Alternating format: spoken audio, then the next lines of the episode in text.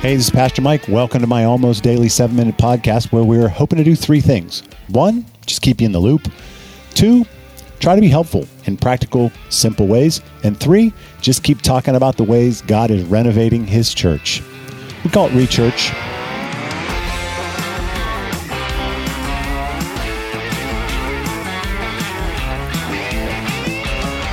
So, Rechurch has at its heart been a season and an effort to understand or anticipate the future church. And what follows is a constructive criticism and analysis of the church of the past, uh, and in some cases, the very recent past. We've been we've been hard at work trying to figure out the best way forward. What what do we need to leave behind? What do we need to keep? What do we need to add? I'm talking about some of those learning points here in these last few podcasts. I'll try to wrap it up today, at least this particular you know thrust. What have we learned? What have we learned? Number one, we've got to get younger. I covered that in the last podcast. We've got to get younger, which is a challenging effort. There's a lot of dynamics that explain why churches get older and don't get younger. I talked about that, but we've got to get younger. Number two, attendance in the future is going to follow engagement. In the past, engagement in kingdom work, in the mission of God, followed attendance. Once you came to church and were discipled to some degree, a good church would then press you beyond its walls, back out into the world um, to do missional work. That's not that's no longer the predominant way that people are going to find their way into the church and what we understand to be Sunday morning.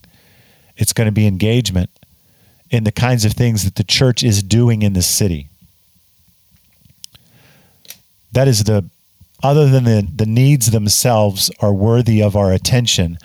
The other reason that we've worked so hard during the pandemic to shift our resources and build ministries and inroads into our city, whether it be partnerships with Catalyst, J. Jireh Ministries, the Bloom Free Store, the Worship and Arts Center of Columbus, um, recording studio to help other churches that don't have the capacity to record their sermons and worship and stuff for their churches.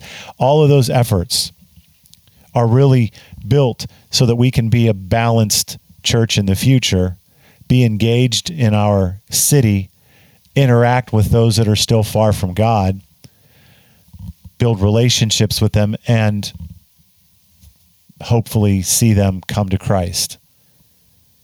The future church must understand that it's not going to grow without a robust city wide community ministry that it is committed to. So we're building that stuff. This may go without saying. Sunday morning, but I'll say it Sunday morning isn't the future center of the target for content or even necessarily worship. There are a lot of options for that, and we must continue to provide options for that because for the past 10 years, church goers, them, goers themselves are attending church at a, at a diminished rate.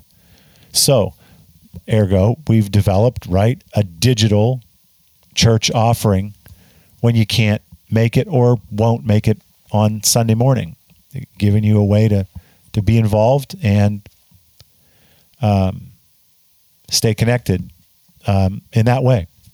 We're going to have to understand that that is the case. That's not necessarily go hand in hand with a bricks and mortar location. There there is a a a way that you can see the bricks and mortar part of a church, a building, as something meaningful and viable not only for the church but for the city. There is a and we're seeing it happen in the Worthington uh, North Central site. We've got numerous things happening out of that building, um, and to continue to think about when we can have bricks and mortar again, particularly in the Northwest, since that's where so much of our congregation is from. To imagine that it'll be something permanent, not rental, not mobile like we've done in the past, but something that we have creative control over and that we can share with other churches, other parachurch uh, ministries, and other business enterprises. We would really like it to be even possibly a co co owned thing where uh, a permanent site, a footprint can be recognized as a, a physical representation of the church, but be um, much more broadly used um, and have multiple functions. Uh, lastly, and, and maybe we've always known this, but it's just become more evident through the pandemic, is the best opportunity for real significant connection is small groups. And I think it's safe to assume, uh, particularly with our newly uh, learned abilities to uh, leverage technology, that uh, a small group of people can meet on a weekly basis and build some real fellowship, real relationship, real connectivity. And we've always known that's true, but we've not always been able to make it so. All right, so there's some lessons learned. We got to get younger. Attendance is going to follow engagement. Sunday morning isn't the center of the target anymore. Bricks and mortar can be really leveraged if we do it right. And small groups are always going to be a primary place for connection. Here's what's exciting we've made progress on all of these fronts. We, have taken advantage of the opportunities that have been given us through this tragic thing we call the pandemic to get healthier as a church.